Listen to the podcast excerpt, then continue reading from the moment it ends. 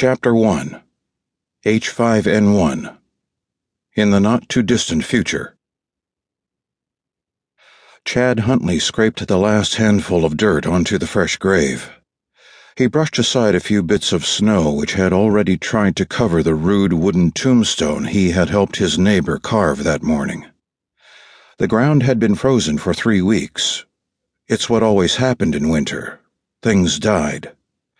The ground grew hard and inconsolable, as if feeling the same pain of love lost, lives destroyed, sacrifices wasted.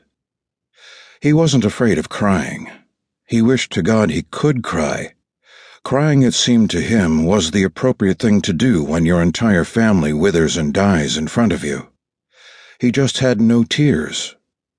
Patting down the last bit of dry, cold earth, he paused, his hands on the crude mound that covered Mom. He watched absently as fresh snow landed on his hand and didn't immediately melt. He thought it was odd that he couldn't feel the cold anymore.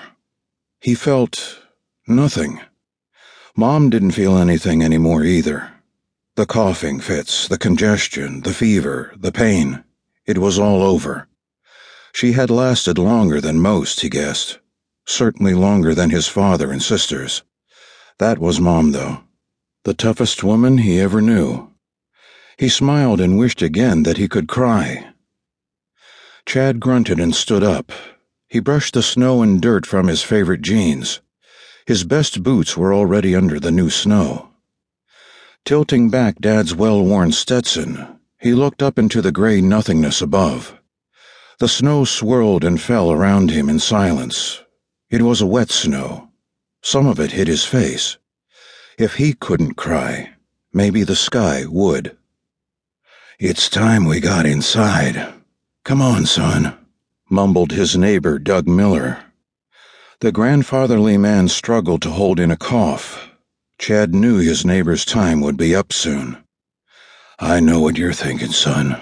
But I'll be damned if the young man who helped me care for Emma is going to freeze today. I owe your folks that much.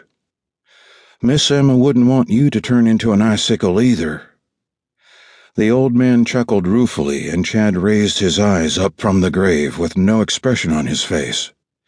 He looked left and right at the other mounds, where his dad and sisters were already at rest in the cold ground. He looked at the sick old man and stood before him, trying not to shiver.